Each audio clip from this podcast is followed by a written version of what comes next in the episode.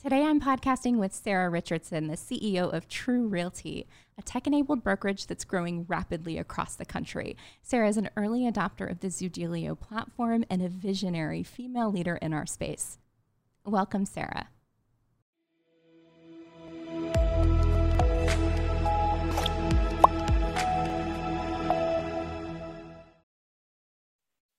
Welcome, Sarah. I am so excited to have you today. Thank you, Kayla. I'm excited to be here. This is great. Yeah, it is great. Well, you know, you are just such an inspiring female leader in the real estate industry. So I am honored to have you. Thank you so much. Um, share with our listeners a little bit about yourself. Yes, um, thank you for having me. Um, my name is Sarah Richardson. I am the founder and CEO of Tru Realty. Um, we're almost a 12 year old real estate company. I started this brokerage back in 2010, which I can't believe was over a decade ago. It seriously seems like yesterday. And I was coming out of the commercial side of the industry right before the downturn and commercial is a very different animal. The sales cycles are a lot longer and it takes a lot longer to scale. Um, but with that there's a lot of there's a little level different level of professionalism i guess you could say in the commercial side. And so when i came into the residential sector i was primarily just fixing and flipping properties and still working on the investment side working with investors um, buying and holding and fixing and flipping. And i quickly found that when I was listing these properties, that a lot of the other agents needed help. Um, they needed help with guidance, um, with negotiations, with strategy, um, with overall contract help and knowledge. And I saw that there was a huge need for education in the real residential real estate side of the industry and Tru Realty had already been birthed and started on this fix and flip model. But I really, as the fix and flip started drying up, or I wouldn't say drying up, but you know, there wasn't really such thing as a 22% cash on cash return after about 2013. Um, right. So I really pivoted that side of the business and started um, educating agents. I mean, we've been really, really successful at educating brand new realtors, people coming directly out of real estate school and getting them up and running fast. Um, and that's been our bread and butter. We have seasoned agents. We have agents that have been with us five, six, seven years that have gone through this training. And now we're at our highest split and they become our brand evangelists and uh, really tout our good name. But ultimately, this is really where we excel is getting new people to give an amazing consumer experience, to feel confident, uh, and to grow and scale their businesses quickly. 43% of our new agents have their first deal in escrow within three months of completing training, where the, the national average is six to nine months, depending on where you are in the United States. So we know that we're getting our brand new agents selling 100% faster than pretty much our competition out there. Wow. Well, what so so cool. Thanks for sharing Thank those numbers. You. 43% of your new agents have a deal done within, you said three months? Correct. Wow. Okay. So awesome training. Well, that just speaks to what you are creating. And the way I see it, it's the future of real estate. And you're expanding. I know, congrats. I know that you've yes. launched in other markets in other states. So that's yes, exciting. thank you. Yeah. So tell us a little bit about Tru Realty and just the vision for the company. Yes. So, you know, the average age of a realtor is uh, mid 50s, and you know, depending on where you look, um, let's just say mid 50s. And the average realtor is using about 15 different technologies on any given week in their business. And then we wonder why we have adoption rate problems in technology, right? Um, yeah, so, you know, we're 15. yes. That's a lot. That's a lot. That's a lot. That's a lot. A lot of passwords there's a lot of passwords that's yes. a lot of marketing things not speaking everything siloed you know it's it's a challenge and we need technology to run our businesses but you know people my age and a little bit older we have adoption rate problems because it's a lot coming at us all at once mm-hmm. um, but we're finding that new agents people that are looking um, at real estate as their first career not necessarily their second or their third or their fourth people coming directly out of university or actually still even in university pick up technology and use it right away. Adoption is not even an issue. It's very, very intuitive for people in their early to mid 20s to pick up and use a CRM, to use marketing, to actually even run an ad in social media and make it work, um, to get followers, all these things digitally that people my age and older are having challenges with. Young people don't have this issue. So while we've been notoriously good at training agents, we're really looking to create the real estate agent of the future. People that are coming out of university that are looking at this as their very first career, that want to dive in, that want to help maybe their friends rent properties or help their friends' parents buy investment properties and really diving into real estate right away. Um, and so that's really been our core agent and the agents that we're looking to achieve and looking to recruit into the brokerage. Okay, that's exciting because there are many really amazing entrepreneurs coming into real estate. And so it's exciting that they have someone like yes. you uh, that they can partner with. And, you know, an interesting thing that I read about you is you won an award, I think in 2020, for being the number one designated broker in the, the Phoenix market. So that was really cool. Congrats yes, on that. Thank you. And, you know, what I also love is not only do you have just this appetite to really, um, you know, make realtors professional again, dare I say.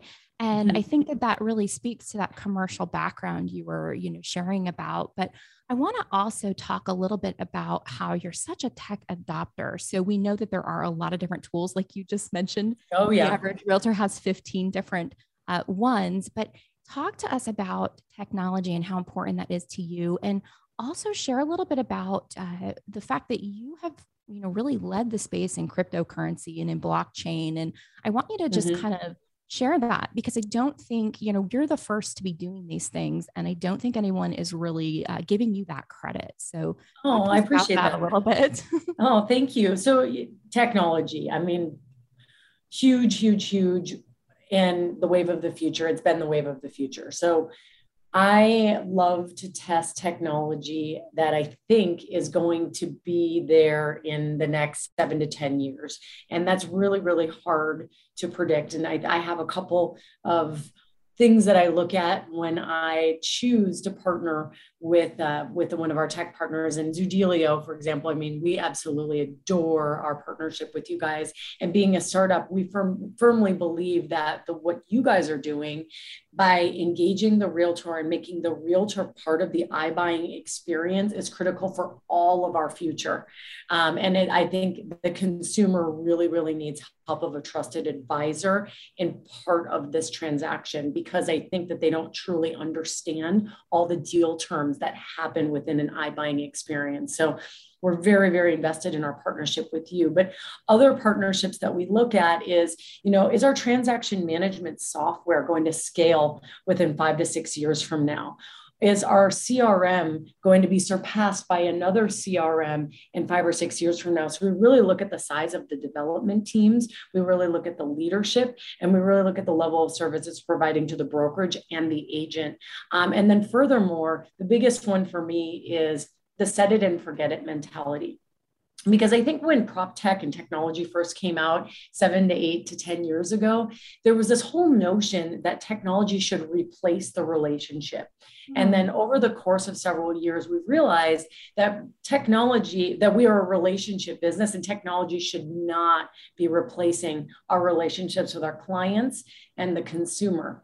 So now it's really important to have technology work in the background so we can be in front of people. So it's all about the set it and forget it mentality where you know our we should have our drip campaigns going. We should have our marketing campaigns going. We should definitely have everything turned on and connecting with people so that when we are in front of them we can have better conversations. We can have more impactful conversations and we can truly give a better level of service to the consumer and the people that have worked with us in the past so for me, technology has got a, a few different um, meaningful values. It's really just making sure that our agents are going to use it, making sure that they're talking to one another, and that they're going to be with us in the future and for years to come.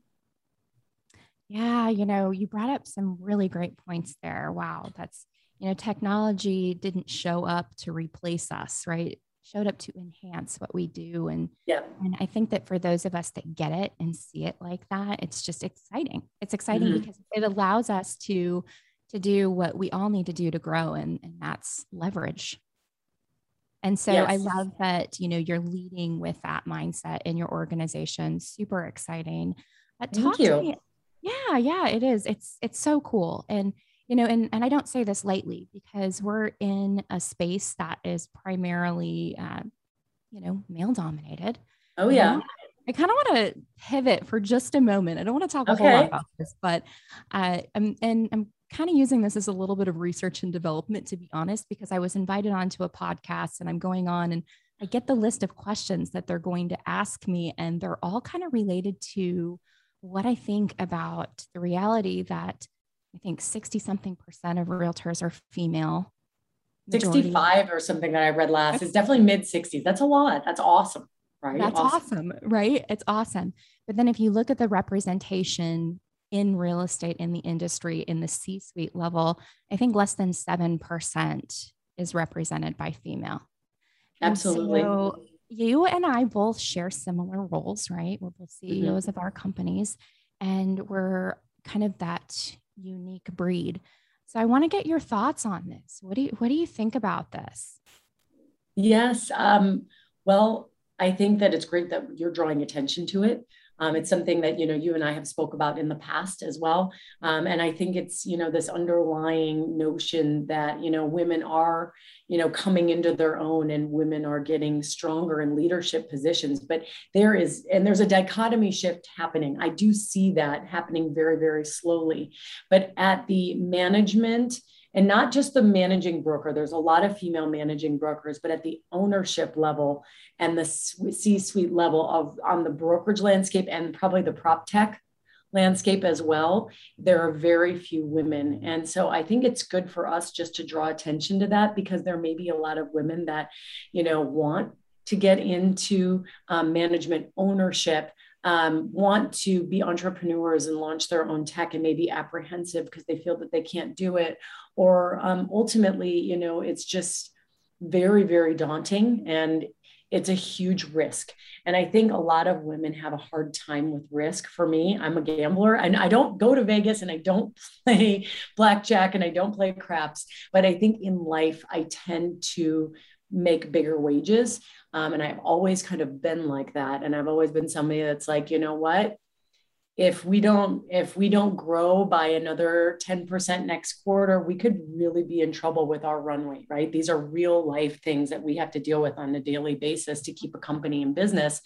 And I think always in the past, men have been so much better at taking those kind of risks where I think we need to talk about that women can absolutely do this too.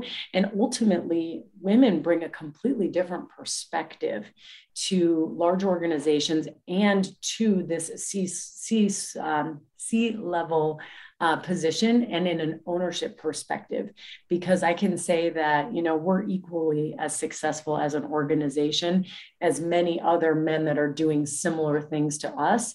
Um, but we have a different take and we have a different twist and we have our own way of being and, and our brand is just as important as anybody else's brand if they're men or a man or a woman you know um, but women can do it. it. there's just i think there's a risk involved with it that has been uh, challenging in the past but yeah. hopefully not for long exactly hopefully well and and we're seeing we're seeing a shift i think uh, but you mentioned something that I'd not thought of before, and that's that maybe risk aversion. Maybe mm-hmm. maybe men tend to be more, you know, risky. I don't know. Maybe you're, maybe that was a, a point that, you know, I, I'd never thought of that before.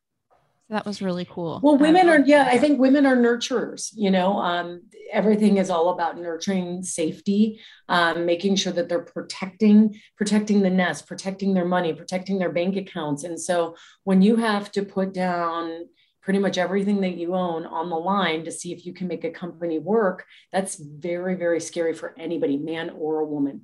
Um, ultimately, you know, entrepreneurship was not big when I was going to college. Um, they didn't have entrepreneurship as a degree at ASU when I was going to ASU. Now everyone wants to be an entrepreneur. Everybody right. wants to create their own hustle and, you know, I mean, be, you know, masters of their own future and really control their own destiny. And I think that that, you know, if you, if we were to sit on a college campus right now and based on the people that we're talking to that want to get into real estate that are in their early 20s, 50% are men and 50% are women. So I'm starting to see that, you know, anybody that wants to be an entrepreneur isn't just a man by any stretch of the imagination. And right, these could right. be the women of the future that are doing what we're doing. And when you're younger, you don't have a mortgage, you probably maybe have a car payment. Who knows, mom and dad are even possibly helping you with that. So training people to take risks earlier makes them a little bit easier. It makes it easier down the line because when you're jumping into a full commission or jumping in to start a business and you're putting, you know, your mortgage at risk and maybe creating a bunch of debt, that's very, very scary for a lot of people. And I think especially for women. Mm, good insights. Good insights. And I'm listening to you and I'm going like, yeah, that is hard. Oh, yeah, that was hard. As I'm thinking of all of the things that all the sacrifices you made. Yeah. yeah. What do you think? Your, I would like to know. I mean, we're going to say it. I'm like, what do you think your biggest sacrifice was? Oh, are you asking me? I'm asking you because I think I know mine. Oh, I've never thought about that question. You've you've got me stumped here for a moment. Let me think here. Ooh, so this is interesting in creating Zoodealio, I think the biggest sacrifice was to not be in sales any longer, to not okay. be, you know, I, I'm no longer handing over the keys and mm-hmm. feeling that insanely exciting emotion that buyers have when they first move in or just that accomplishment of a, a, seller transaction that just went so well that the seller's just elated and you know being in in those parts and intimately being the one i think mm-hmm. stepping up to leadership that is what i sacrificed i, I think. That's interesting. Yeah so, you, so i don't know. That's really interesting because you were um, you may be putting yourself in that 65% category and then taking a leap of faith putting a bunch of risk down and then starting to being a ceo of a tech a tech company. Right that's a huge pivot. Very big pivot. So, what do you think yours is? Well, I haven't I haven't switched industries. I didn't make as big of a pivot as you did, but you know, when I started Tru Realty, I was pregnant. Um, I was fixing and flipping properties and I was starting a, a, brokerage and I was starting an educational platform. So for me, um, you know, I had my babies and I was back to work 24 hours later and I was still up with them all night and I was home and I always had a hard stop. I'd put eight hours a day in as impactful as I could, but I wasn't that mom that had any, um, vacation time or you know a, a, leave of absence. I was back to work immediately. So some of those were some of the maternal stuff were some of the sacrifices that i made. And my kids are very well adjusted. Um, you know we have an amazing close relationship so i don't feel that they were impacted. Though you know looking back it's like wow it would have been nice to have you know six months with my kids or mm-hmm. you know three months or something like that which I, I didn't have that. And so i feel like that was a big sacrifice though i still think it was worth it and i don't regret it Oh yeah, yeah. And as I look back on on the time that I sacrificed with with my family, I completely agree. And looking mm-hmm. at it from that perspective, yeah, hundred percent. You know, and, and and here's the thing: it's like looking back, may I have done it differently? Yeah, probably. So if, if you're if you're listening, and it sounds like maybe you know, I don't know if you may have done it a little bit differently too, but I think my advice to other females is take that time with your baby. Yeah. You can always pursue your dreams, right? You can take a few mm-hmm. months. But yeah, I was the same way, Sarah. I remember, uh, you know, when I had my son, it was just the height of my career in 2005. We were just insane. And same thing, I was working from the hospital. Yeah, Uh, and so, and, and, you know, we sometimes, here's the reality sometimes as women, we wear those things like as badges of honor. Yeah. You know, and I think that that's kind of unnecessary, right? Like, mm-hmm. we owe it to ourselves to take that breathing room when we need to. And having your baby is definitely a little bit of a a moment to pause. yes, for sure. For sure. You know, I can tell you're you're very go go go. You are a driver. You get things done. I want to I want to hear a little bit about like take us through a typical day for you. What does that look like? Oh wow. Um, so I'm a firm believer that in order to be performing at your best at work and at home with your family, you need to be in mentally physically healthy and you need to be mentally and physically healthy i guess is what i'm trying to say so um, i go to bed very early i'm uh, 8.30 to 9 p.m at the very very latest is when i go to bed because i wake up at 4.20 every morning so i can be at a 5 a.m workout um, so I work out from 5 a.m. to 6 a.m. I try to make it four to five days a week. It really ends up being three to four days a week because something always happens. It's usually work or kid related. Um, but I'm at the gym 5 a.m. I get home, I'm showering um, and taking kids to school usually doing a couple calls in between, checking email, making sure nothing's missed, and then having a hard start at 8 a.m. every single day. And I'm pretty much scheduled out every 15 to 30 minutes. Um, and so I have two other people managing my schedule right now. And so they kind of handle it. And uh, I just show up to the appointment. Um, and I'm depending on, I'm, uh, I am divorced now. So um, when I don't have my kids, I pretty much work almost all the way through the evening unless I have some kind of personal plans. Um, but when I have the kids, I'm a hard stop at 4:50, so I can be at their sporting events, um, or I can be um, home with them, or driving them around, or whatever they have after school activities, and being with them until they go to bed around eight. So when I do have my kids, I have you know 5 p.m. to 8 p.m. with them. Pretty much, unless it's a work emergency, I don't answer the phone or I'm not really engaged in work, so I can really focus on being with them. And then I do it all over again the next day. it's like, so sounds like you got a lot going on, girl.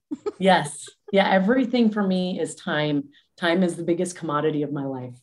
100%. Right. Uh, they yeah. print more money. They ain't printing more time. I know. I need more time printed. I need a, I need the hot tub time machine. Right. And I need it. Yeah, I need it. Actually, my my shoulder is so sore from the gym this morning. I'm like, I actually need a, hot, a real hot tub right now. Oh my goodness. Yeah. Well, so kudos to you and all of your hustle. Before we go, I want to ask okay. you some questions before we end our time today. I want to ask you a couple questions uh, that are focused on the realtor.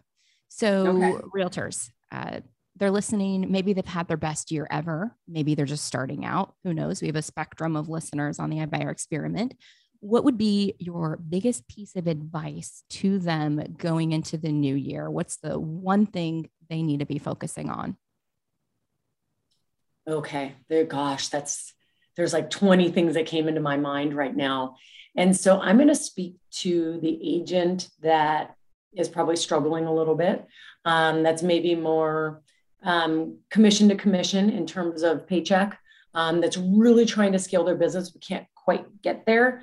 Um, ultimately, I'd really look at um, creating a marketing plan for the year, sitting down, over the holidays and putting together a 52 week marketing plan. What are you going to do for the every single week for the rest of the year? Um, there's a lot of really cool exciting 52 week marketing plans that you can look up on the internet. Um, i know that we have some for our agents and it's little kind of little tiny touch points to your sphere of influence, people that you know, to create meaningful relationships so that you can start to have conversations and get face to face with people. Uh, Ooh, so that okay. would be that would be my one thing that came to my head. I thought about like 20 all at once. oh, no, that's great. That's fire. And if you are to do that, you're setting yourself up for an amazing year, right? Yes. So, okay, great. All right. Another question for you for realtors. It can be kind of emotionally draining in our industry, right? And so, what is your advice uh, to help realtors stay in a positive mindset? Oh, wow. First of all, you've got to understand and just go with the flow because there are just knowing and and just preparing for the fact that you're going to have a bad day and being and acknowledging that while this is a bad day and I'm just going to get through it, um, I think is making you one step ahead of it because being a realtor is this, right? It's literally like a heart rate monitor.